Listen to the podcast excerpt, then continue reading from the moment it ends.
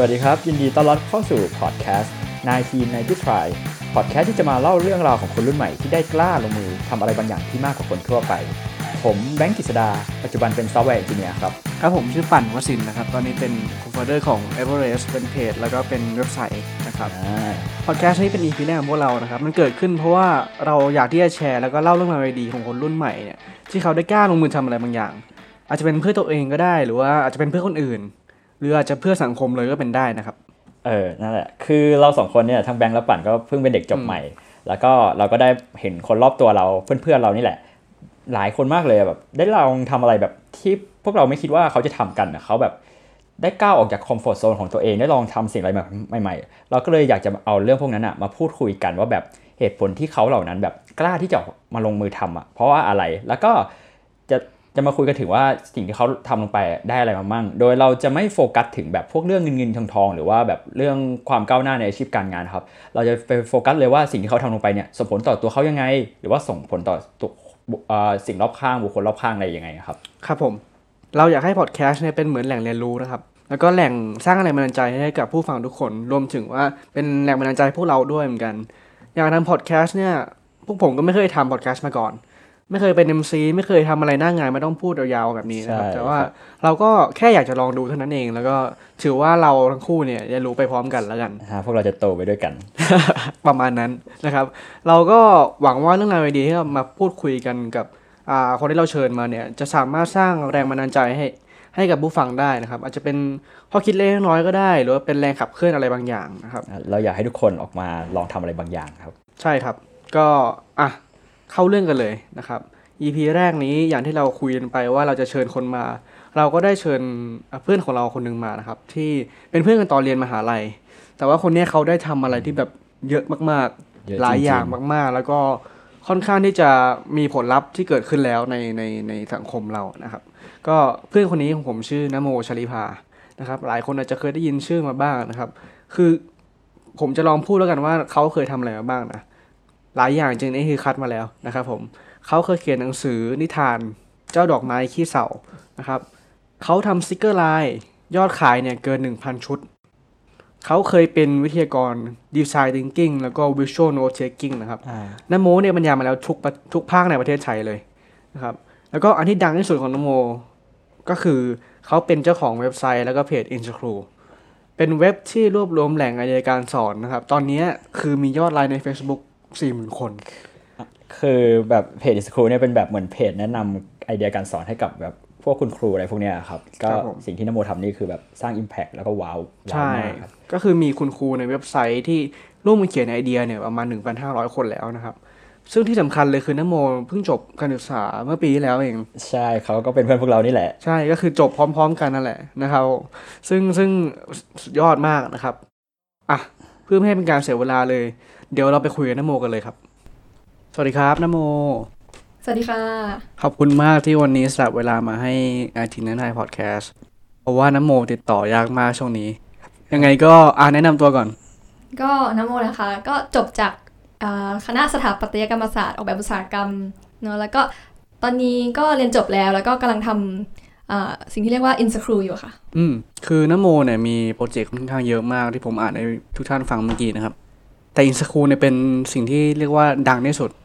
แล้วกัน ก็อยากรู้ว่า insKru มันคืออะไร ให้นโมลองอธิบายให้ฟังหน่อย ก็ i n s c r e w นะคะ i n s c r e w ก็เกิดจากคำว่า inspire บวกกับคำว่าครูค่ะทำไมเราต้อง inspire ครู เพราะเรารู้สึกว่าถ้าเกิดครูเปลี่ยนห้องเรียนก็จะเปลี่ยนแล้วก็การศึกษาไทยก็จะเปลี่ยนค่ะ ก็แต่ว่าสิ่งที่ครูต้องเจอในปัจจุบันน่ะมันเขาต้องเจอกับระบบที่ ทำให้เขาไม่สามารถมีเวลาไปโฟกัสกับการสอนนักเรียนได้เต็มที่ระบบพาเขาออกจากนักเรียนของเขาอะไรเงี้ยค่ะ จนทำให้เขาแบบหมดไฟบ้าง หรือบางทีเขาอาจจะแค่ไม่เห็นว่าเออจริง ๆ แล้วมันมีความเป็นไปได้ใหม่ ๆ ที่เขาสามารถทำให้กับเด็กได้ ห้องเรียนของเขาก็เลยยังไม่เปลี่ยนแปลงอย่างที่เขาอยากให้เป็นอะไรเงี้ยค่ะแล้วสิ่งที่เราทำก็คือทำให้เขาอะจุดประกายให้เขาแล้วก็ให้ทำให้เขาเห็นความเป็นไปได้ใหม่ ๆ ผ่านใครก็คือผ่านพวกเขากันเองเนี่ยค่ะ ผ่านครู สิ่งที่เราทำก็คือทำอยู่ 3 อย่างค่ะ ก็คือมีเว็บตัวเว็บไซต์ ตัวเว็บไซต์ www.insecure.com เนี้ยก็จะเป็นตัวที่ใครๆก็สามารถเข้ามาแลกเปลี่ยนไอเดียการสอนได้ ทีนี้เราก็จะมีตัวเพจ Facebook ค่ะ ที่มีคนติดตาม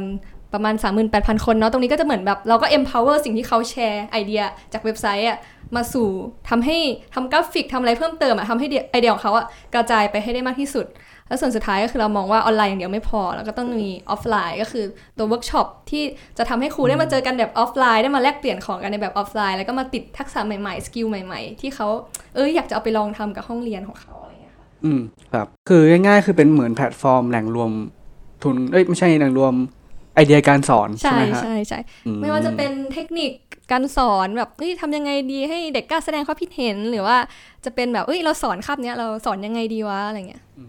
แล้วที่นโมพูดมาตอนแรกว่าครูถูกระบบไม่ทำให้ไม่สามารถสอนนักเรียนได้เต็มที่ไอ้แพลตฟอร์มตัวนี้ของนโมอะช่วยคุณครูอย่างนี้คุณครูตรงนี้ยังไงบ้างอะครับ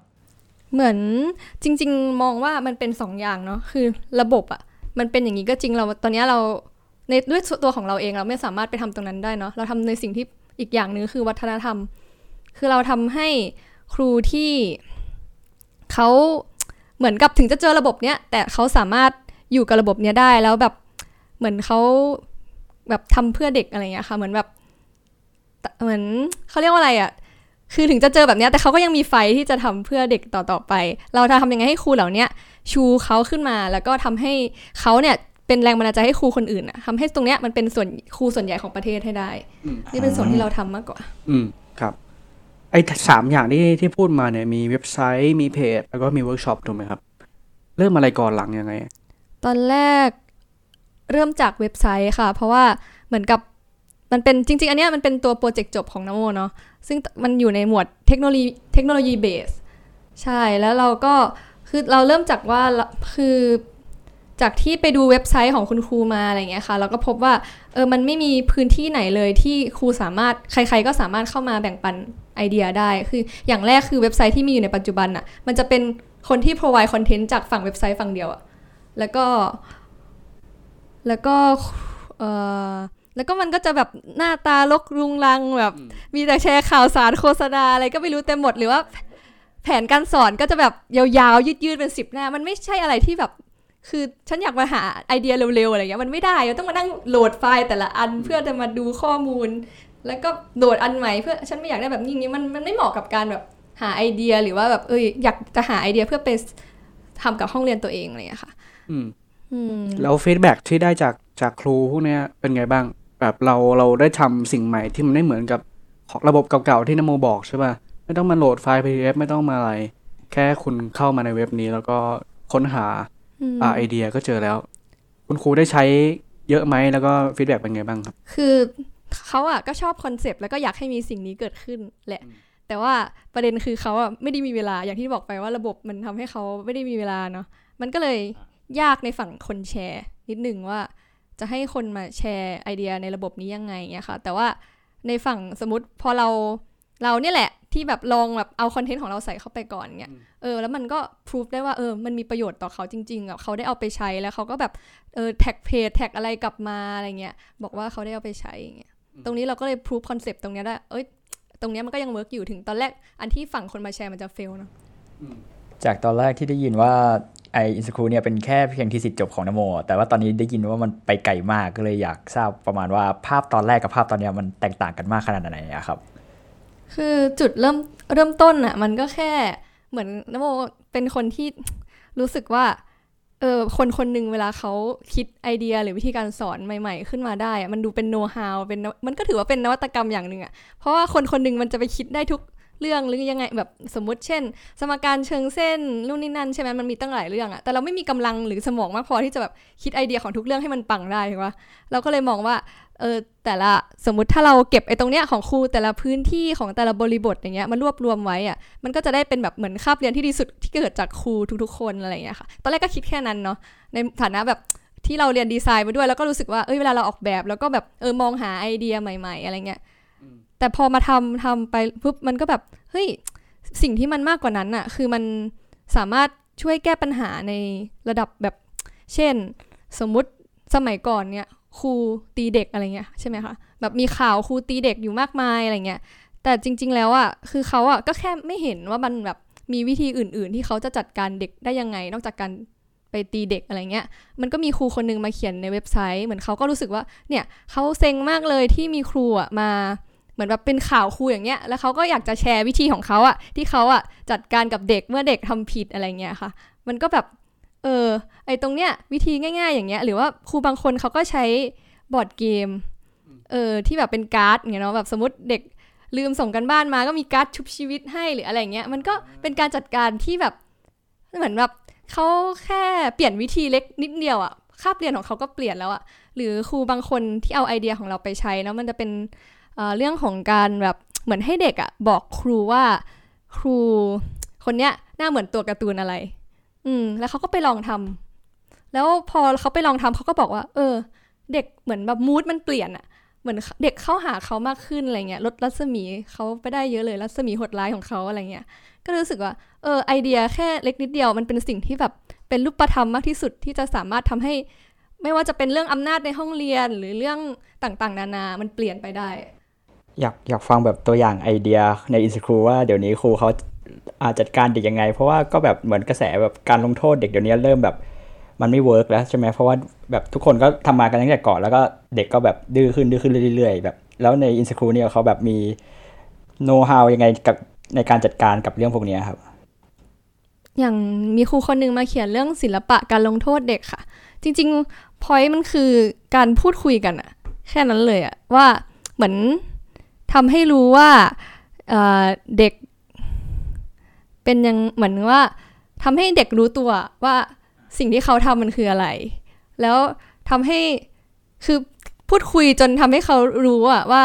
สิ่งนั้นมันถูกคือเขาเป็นคนตัดสินใจเองอะว่ามันถูกหรือผิดให้เด็กคิดต่อเองได้ให้เด็กคิดต่อเองได้ แล้วก็มันเป็นการตกที่นโมชอบคือมันเป็นการตกลงร่วมกันอะว่าแบบจะให้ เออสำหรับการการทำเนี้ยจะทำยังไงต่อไป เราควรทำยังไงดีอะไรเงี้ยเออใช่เมื่อก่อนรู้สึกว่าแบบ เราไม่ได้ตกลงนี่ว่าครูบอกว่าผิดก็ผิดเลย ใช่ใช่แล้วเราก็ลงโทษไปเลยคือพอมันมีอย่างเงี้ยเออมันก็เออมันก็เป็นวิธีที่แบบเราบางทีเราก็ไม่ได้คิดถึงอะไรเงี้ยค่ะอืมมันไม่ใช่แค่ลงโทษอะเนาะมันต้องทำให้เด็กเข้าใจว่า เอ้ย คุณทำอย่างนี้ แล้วมันเกิดผลอะไรยังไงบ้าง แล้วต่อไปคุณจะเปลี่ยน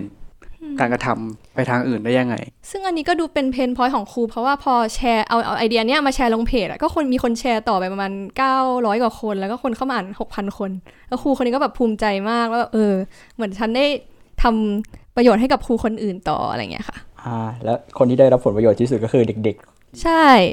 คือสุดท้ายแล้วอะนั่นแหละ เราอยากให้เกิดกับเด็กๆ อืมก็คือสุดท้ายแล้วมันจะให้ประโยชน์กับการศึกษา ให้ประโยชน์ต่อเด็ก ให้มาพัฒนาประเทศชาติต่อไป อันนี้คือสุดท้ายที่เป็นเหมือนเขาเรียกว่าผลสุดท้ายที่สคูลจะ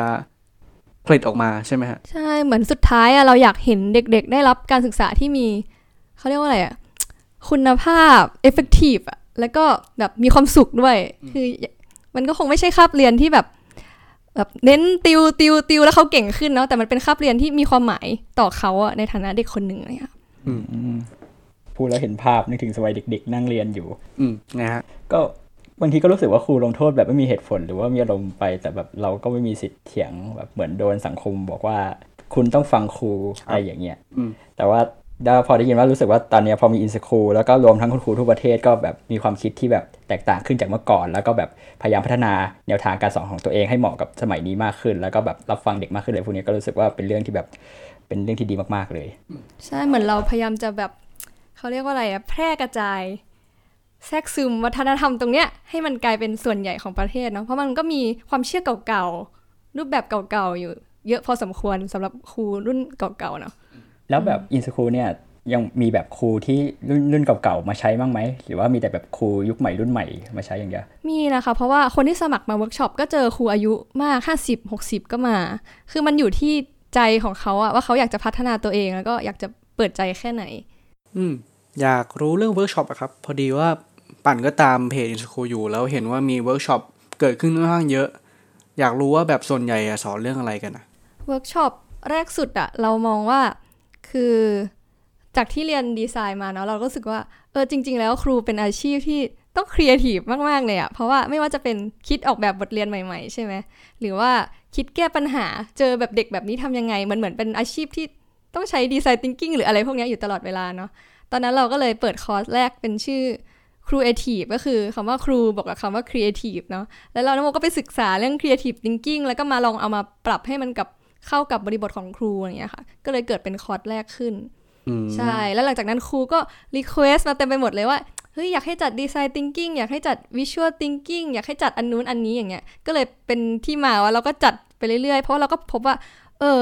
เหมือนเขาบอกว่าเวิร์กช็อปที่มีอยู่ในปัจจุบันน่ะมันไม่ effective แล้วมันก็เอาไปใช้ในห้องเรียนไม่ได้เลย อืม เป็นบรรยาย คือเขาอยากให้ครูสอนแบบ active learning ใช่ไหมแต่เขาก็สอนแบบบรรยายอะเข้าใจว่า active learning คืออะไรดูดินั่นครูมานั่งฟังกินเบรกแล้วก็กลับอะไรเงี้ย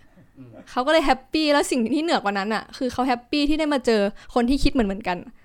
ครูคนหนึ่งอะที่เป็นแบบเนี้ยอยู่ในโรงเรียนอะมันไม่ใช่ทุกคนที่เป็นอย่างนี้ และการที่เขาได้มาเจอกับคนที่คิดเหมือนเหมือนกัน รู้สึกเจอ pain point เหมือนเหมือนกัน แล้วก็แบบอยากจะข้ามผ่านมันไปได้เหมือนเหมือนกันทำเพื่อเด็กเหมือนเหมือนกันเนี่ยมันแบบมันแบบเออเติมใจเขามากเขาก็บอกเฮ้ยดีใจที่ได้มาเจอกับคนที่สปีชีส์เดียวกันอะไรอย่างเงี้ยค่ะเหมือนเป็นเขาเรียกว่าเจอคนที่เข้ากันได้แล้วก็มีอยากคืออยากเห็นการศึกษาไทยไปในทางเดียวกันอืมเจอคนที่มี positive thinking เหมือนกัน ประมาณนี้ฟังนี่ก็เปิดโลก พอสมควรนะเมื่อก่อนคิดว่างานครูเป็นงาน routine อะไรอย่างเงี้ยแบบสอนสอนตาม syllabus สอนจบอืมแยกย้ายดูแลเด็กให้อยู่ในระเบียบก็พออะไรเงี้ยแต่ว่าแบบเนี่ยฟังแล้วแบบครูต้องครีเอทีฟน่าดูเลยอุ้ยเดี๋ยวนี้มันมีวิธีการสอนใหม่ ๆ ตั้งมากมายเหมือนก็อย่างเราอะสมมุติเรา เราไม่เคยถูกสอนแบบนั้นอะแล้วเราจะไปคิดคาบเรียนแบบนั้นได้ยังไง นึกออกไหมสมมติสอนเรื่องช่างตวงวัดอย่างเงี้ยเราก็ถูกเรียนมาว่า โอเค มีหน่วยนี้นั้นโน้นเนาะ แต่เราแต่มันมีครูคนหนึ่งค่ะเขาแบบให้อ่ามีน้ำแดงโซดามะนาวโซดามาแก้วหนึ่งแล้วเขาให้เด็กผสมสูตรให้อร่อยที่สุด แล้วก็ถามว่าจะทำยังไงให้อีกครั้งอะผสมได้อร่อยเท่าเดิมเนี่ยมันก็เป็นการแบบรู้ concept ว่า เอ้ย ฉันเรียนเรื่องชั่งตวงวัดไปทำไมอะไรเงี้ย โดยที่ เออ มันก้าวข้ามการท่องจำอะแล้วพอคาบเรียนเป็นแบบเนี้ย มันก็ได้ทั้งครีเอทีฟได้ทั้ง critical อะไรอย่างงี้เนาะ แต่ถามว่า ทำไมครูถึงไม่ไปถึงขั้นเนี้ยเพราะแม้แต่ตัวนโมเองอะถ้าไม่เคยได้ยินคาบเรียนนี้มาก่อนอะเราก็นึกไม่ออกเหมือนกันว่า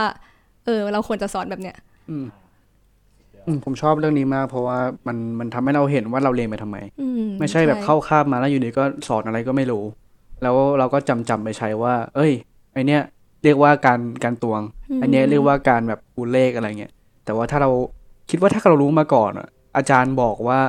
มันมีประโยชน์อะไรในอนาคตได้อันนี้น่ช่วยให้เด็กให้เขาอยากที่จะเรียนมากขึ้นตั้งใจเรียนมากขึ้นได้ โอเคอะคำถามต่อไป อยากรู้ว่า เมื่อกี้เราพูดมาเยอะมากมายว่าอินสครูให้ประโยชน์ต่อทุนครูยังไงบ้าง ให้ประโยชน์ต่อเด็ก ให้ประโยชน์ต่อการศึกษาไทยได้ไงบ้างปัดเรื่องนั้นทิ้งไป การทำอินสครูเนี่ยให้ได้กับน้ำโมบ้างโหให้เยอะมากเลยค่ะ มันเหมือนสิ่งแรกคือมันให้สิ่งที่เรารู้สึกว่า ตอนเช้าเราอยากตื่นขึ้นมาทำอะอยากมีบ้างคือเราตอนนี้คุณไม่มีเหรอฮะไม่มี moment ไหนเลยที่เราไม่รู้สึกอยากทำมัน ถ้าไม่ได้ทำมันจะรู้สึกหงุดหงิดด้วยซ้ำอะไรเงี้ยเหมือนมันทำให้เรารู้สึกว่าสิ่งที่เราทำอยู่ทุกๆวันเนี้ยมันมันมีคุณค่าแล้วเราก็เหมือนได้รับ feedback ตลอดเวลาที่แบบมันทำให้เราอยากจะทำต่อในทุกๆวันอะไรอย่างเงี้ยค่ะ อันนี้อย่างแรกอย่างที่สองคือมัน ทำให้เราเห็นความหวังในการศึกษา ตรงที่อินสคูลเนี่ยก็พานโมไปเจอกับกลุ่มคน ที่เขาก็กำลังทำอะไรประมาณเนี้ยอยู่เพื่อที่จะอยากจะเห็นการศึกษาไทยดีขึ้น แล้วเราเราได้มาเจอคนเหล่านี้มันก็เหมือนได้พูดคุยแลกเปลี่ยนกันอะไรอย่างเงี้ยค่ะ เราก็รู้สึกว่า เออ มันเหมือนมีเขาเรียกว่าอะไรอะพักพวกที่พร้อมจะลุยอะในด้านเนี้ยคือไม่ได้มีนโมคนเดียวมีคนใช่แบบคอยช่วยตลอด ใช่ใช่แล้วก็รู้สึกว่า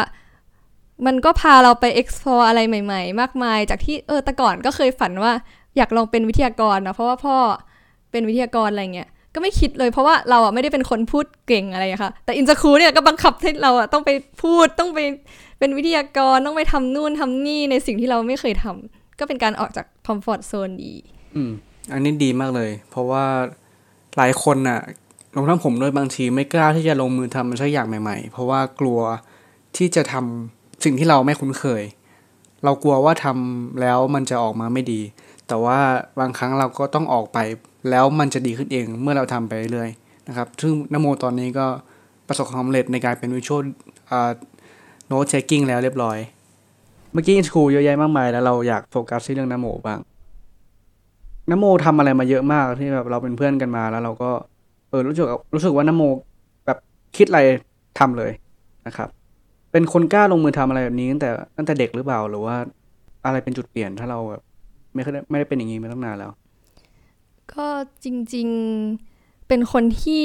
ขี้อายแล้วก็แบบเจอคนที่แบบก้มหน้า เออ แต่มันมีครั้งหนึ่งตอนสมัยมปลายที่มีครูคนหนึ่งอะ่ะเขาก็ส่งชื่อเราไปทำอะไรสักอย่างไปประกวดไปอะไรอย่างเงี้ย แล้วจนเราได้ไปลองทำตรงนั้นอะ่ะ แล้วเราก็เฮ้ยโลกมัน กว้างกว่าเดิมอะ่ะมันแบบมีอะไรน่าสนุกเยอะแยะมากมาย แล้วเรามัวแต่มาก้มหน้าอยู่เงียบๆอย่างเงี้ยมันก็ไม่ได้เรียนรู้อะไรใหม่ๆเนาะแล้วตรงนั้นเองก็เป็นตัวจุดประกายให้แบบเราเหมือนพอมันเป็นเกิดความภูมิใจเล็กแรกๆอะ่ะที่มันทำได้อะ่ะเราก็แบบลองทำนู่นทำนี่ทำนั่นไปหมด ใช่ขอแบบตัวอย่างที่แบบว่าเห็นภาพได้ไหมว่า ว่าว่าการเปลี่ยนแปลงที่เกิดขึ้นอะมันมันเกิดขึ้นได้ยังไง เพราะว่าช่วยตัวอย่างให้เห็นภาพหน่อยว่า อ้ยมีคนมาชวนเหรอ หรือว่าเราตัดสินใจยังไง ตอนในช่วงที่แบบจากคนขี้อายกลายเป็นคน คนที่คนกล้ากล้าที่จะทำอะไรทุกอย่างอืมตอนนั้นก็เหมือนคนมึนๆเบลอๆอะครูส่งไปก็ไปเนี่ยเป็นคนว่านอนสอนง่าย แล้วพอนั่นแหละนะโมว่าสิ่งสำคัญคือมันต้องแบบถึงเราจะไม่กล้าจริง ๆ ถึงเราจะไม่อยากไปจริงๆเราก็ต้องต้องดันตัวเองไปสักครั้งอะแล้วพอได้ตรงนั้นนะ มันก็จะจะ รู้สึกว่าเอ้ยมันก็ไม่ได้น่ากลัวขนาดนั้นอะมันก็คือ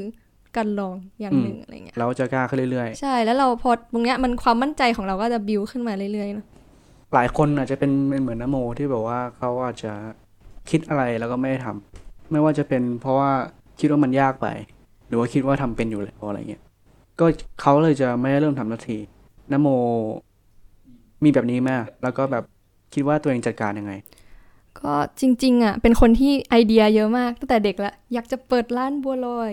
อยากจะเปิดร้านซุกี้อยากจะทำนู่นทำนี่ใช่ไหมแต่ไม่เคยได้ทำเลยอะมาตั้งแต่มาจนถึงจุดหนึ่งจนถึงประมาณปีสองตอนนั้นรู้สึกแบบไม่ไหวแล้วมันมันมันอยากจะทำไดอารี่อยากจะทำอะไรมันก็ไม่ได้ทำเนาะตอนนั้นก็เลยตั้งเป้าว่าเนี่ยหยิบแบบเอาที่กางเอาที่มีอยู่ในไอเดียในหัวมากางเลยแล้วเราก็จิ้มมาหนึ่งอันทำเลย ตอนนั้นก็ตอนนั้นก็จิ้มได้สติกเกอร์ไลน์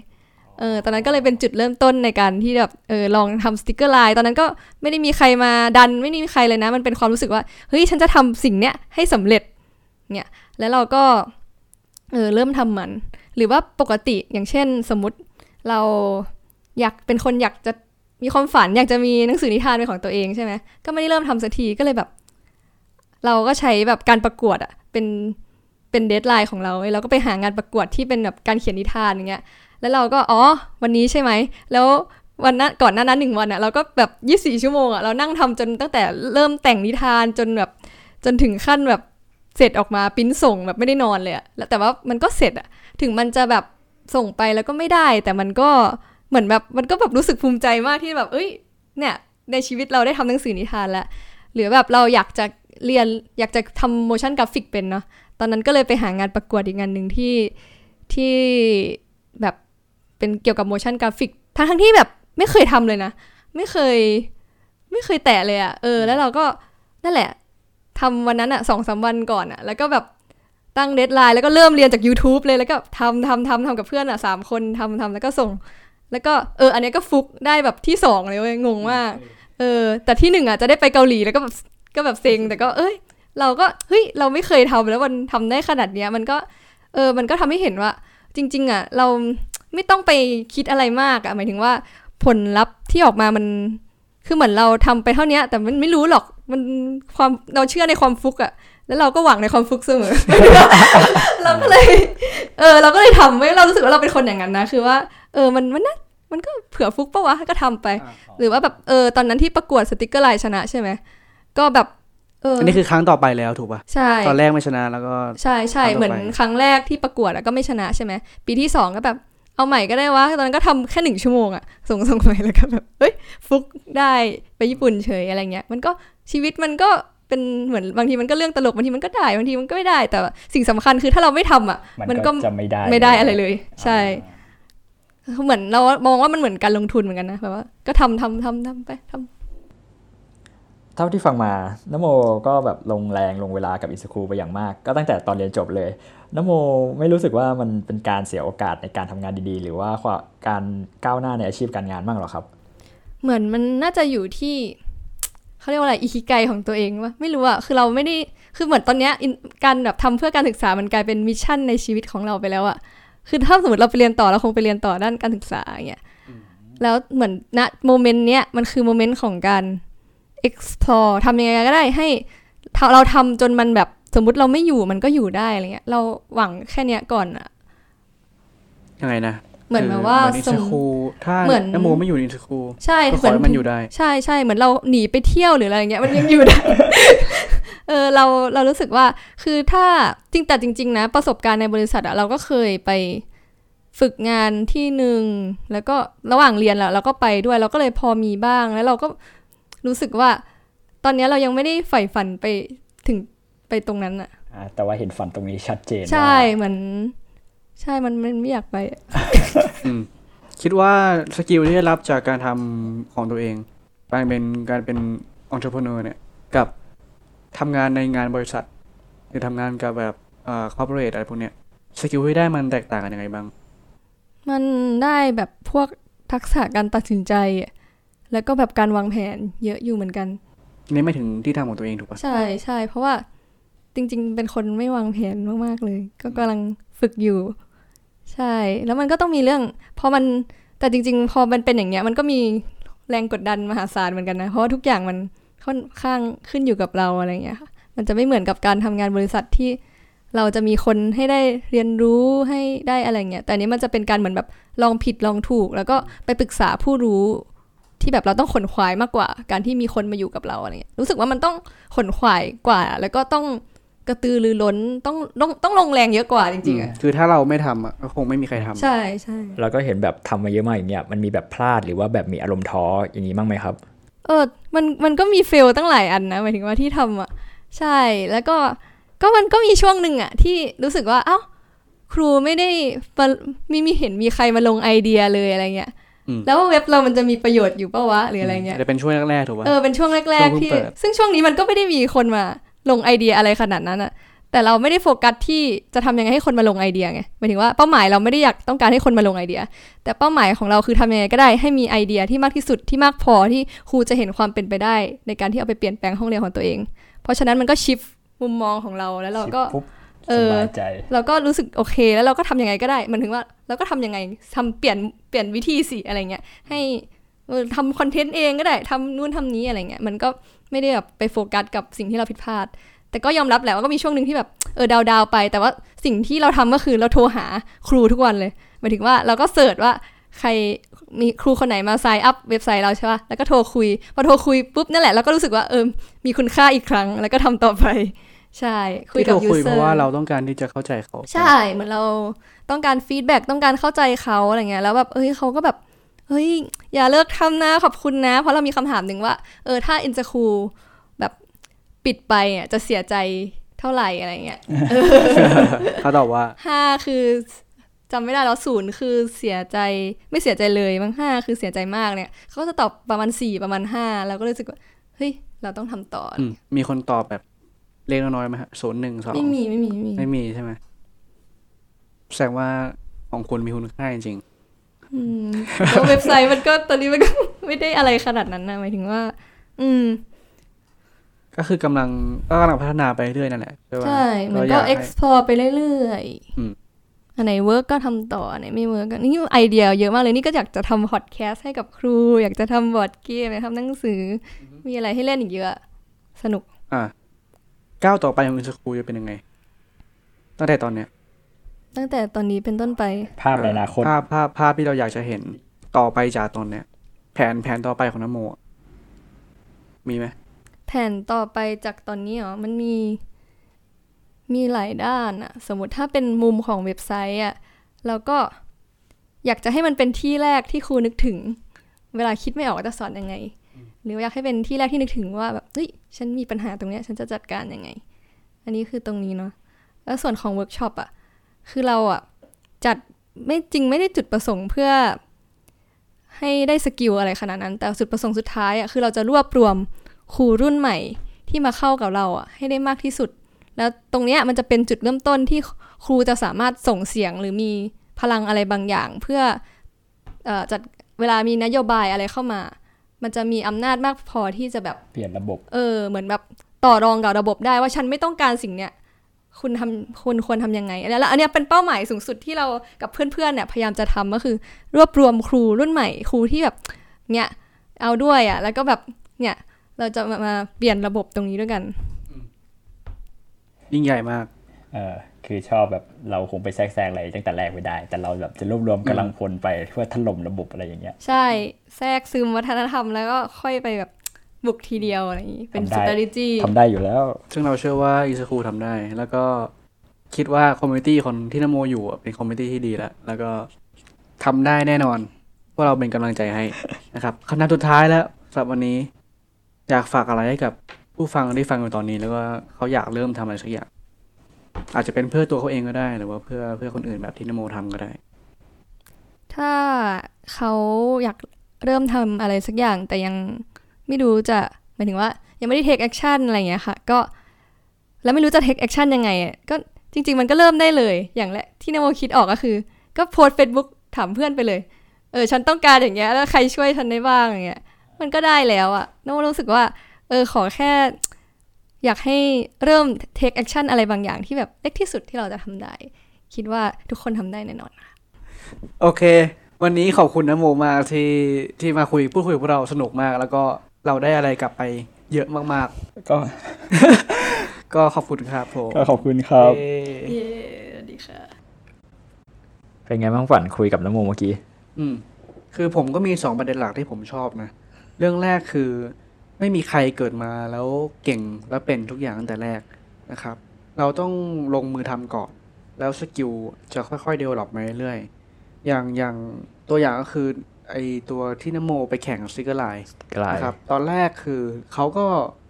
ไม่ได้ชนะหรอกนะครับ แต่แข่งไปแล้วก็เก่งขึ้นเรื่อยๆแล้วก็สุดท้ายก็คือชนะ ฉะนั้นเนี่ยบางครั้งผมรู้สึกว่าหลายคนอาจจะยังไม่กล้าที่จะลงมือทำอะไรสักอย่างใหม่ ๆ ที่เราอยากทำนะครับอ่า ผมแนะนำว่าลองสมัครไปในอีเวนต์หรือว่าสมัครไปแข่งอะไรสักอแข่งย่างขันต่างใช่ ซึ่งมันจะทำให้เราเนี่ยเหมือนเหมันเขาเรียกอะไรบังคับตัวเองลงไปทำอะเนาะๆอ่าใช่แล้วก็คุณจะได้เดเวลอปสิ่งใหม่ๆ โดยโดยการบังคับไปก่อนในตอนแรกแล้วเป็นสักพักคุณจะเข้าใจว่ามันอะมีประโยชน์จริง ๆ ในการในการกล้าลงมือทำอ่าแล้วสัก็กได้พักประคุณสบจะไม่ต้อกางรณ์อ่าใช่เชนสนามมากขึ้นอืมสักพักคุณจะไม่ต้องบังคับตัวเองแล้วคุณจะไปเองโดยอัตโนมัตินะครับผม อีกเรื่องหนึ่งคือ เรื่องที่น้ำโมเนี่ยเขาได้ทำงานที่ไม่ใช่งานบริษัทงานออฟฟิศซึ่งจริงๆเนี่ยชีวิตมันก็คงมีหลายรูปแบบหลายทางเลือกครับผมอืมอะหลายคนจะบอกว่าเฮ้ยทำงานในบริษัทไปก่อนนะครับผมสามสิบแล้วค่อยออกมาหาตัวเองหรือว่าสามสิบแล้วค่อยออกมาทำอะไรที่แบบเป็นบริษัทตัวเองอะไรพวกเนี้ยแต่จริงๆแล้วชีวิตมันก็อย่างที่บอกเป็นทางเลือก คุณสามารถเลือกทำตอนนี้เลยก็ได้ คุณสามารถเริ่ม เอ่อทำร้านอาหารของตัวเองก็ได้ทำบริษัทเองก็ได้ทำแบบ insKru ได้สร้างประโยชน์ให้คนอื่นณเวลานี้เลยก็ใช่ได้ ชีวิตไม่ได้มีนะครับ solution เดียว ใช่ มันมีหลาย solution ฉะนั้นคุณไม่ต้องยึดติดกับกับสิ่งที่อ่าเป็น norm ของอดีต norm ของประเทศปัจจุบันนะครับ อันนี้เป็นสองอย่างที่ผมรู้สึกว่าผมชอบมากอ่าเห็นด้วย แล้วก็มีอีกเรื่องหนึ่งที่แบบผม ผมประทับใจในตัวนโมมากคือแบบการที่เขาลองอะไรต่างๆมากมายจนสุดท้ายอะเขาได้สิ่งที่เป็นเป้าหมายในชีวิตแล้วแบบชัดเจนมากซึ่งคือการที่จะทำให้อินสคูสามารถอยู่ต่อไปได้เรื่อยๆ โดยไม่ต้องมีเขาแล้วก็ทำประโยชน์แก่สังคมไปเรื่อยๆ อย่างเงี้ยคือเป็นสิ่งที่แบบผมอยากทำได้มั่ง อยากมีเป้าหมายในชีวิตแบบชัดเจนอืมก็คงต้องลองทำอะไรต่างๆ แบบเหมือนนโมลองไปเรื่อยๆ แล้วสุดท้ายก็จะเจอมัน อืมใช่อ่าก็ผมว่าเราก็คงต้องลองไปเรื่อยเนาะเรายังอายุน้อยอยู่แล้วก็ อยากลองอะไรลอง อยากทำอะไรทำนะครับ ยังมีไฟอยู่ยังมีแรงอยู่มตอนนี้ยังมีไฟยังมีแรงก็รีบๆหาตัวเองให้เจอ แล้วก็ ตอนนั้นแหละ เราเจองานที่เราชอบ แล้วเราก็อยากตื่นมาทำงานที่เราชอบทุกวันทุกวันนะครับผมเป็นแบบนโมให้ได้นะครับครับ EP นี้ก็จบลงไปแล้วนะครับ ผมก็เป็น EP แรกของพวกเรานะครับ อ่า อาจจะมีกระตุก กระติกอะไรไปมั่งอืมก็อาจจะมีติดขัดติดติดขัดขัดๆบ้างนะครับ เพราะว่าเราก็ไม่เคยทำแต่ว่าเป็นครั้งแรกนี่แหละ เราอยากได้ feedback จากทุกคนเลยนะครับ ผมไม่ว่าจะเป็น feedback ที่ดีก็ได้ ไม่ดีก็ได้นะครับ ผม เรามีเพจของของพอดแคสต์ตัวเนี้ยนะครับ ผมชื่อว่า19 90 try นะครับสะกดว่า 199 try อยากให้เนี่ยเป็นพื้นที่ในการที่ทุกคนอ่าลองเข้าไปคอมเมนต์กันว่าอยากให้เรา ดีขึ้นยังไง พัฒนายังไง เราจะเอาทุกความเห็นมาปรับปรุงตัวเองกันผมก็อยากคุยอยากให้เราไปคุยกับใครก็บอกได้นะครับผมเราจะพยายามจัดการให้ให้มันเกิดขึ้นได้นะครับผมก็ขอบคุณมาก ๆ ที่ทุกคนรับฟังนะครับผมไว้เจอกันใหม่อาทิตย์หน้ากับ EP ต่อไป วันนี้ลาไปก่อนครับ สวัสดีครับ สวัสดีครับ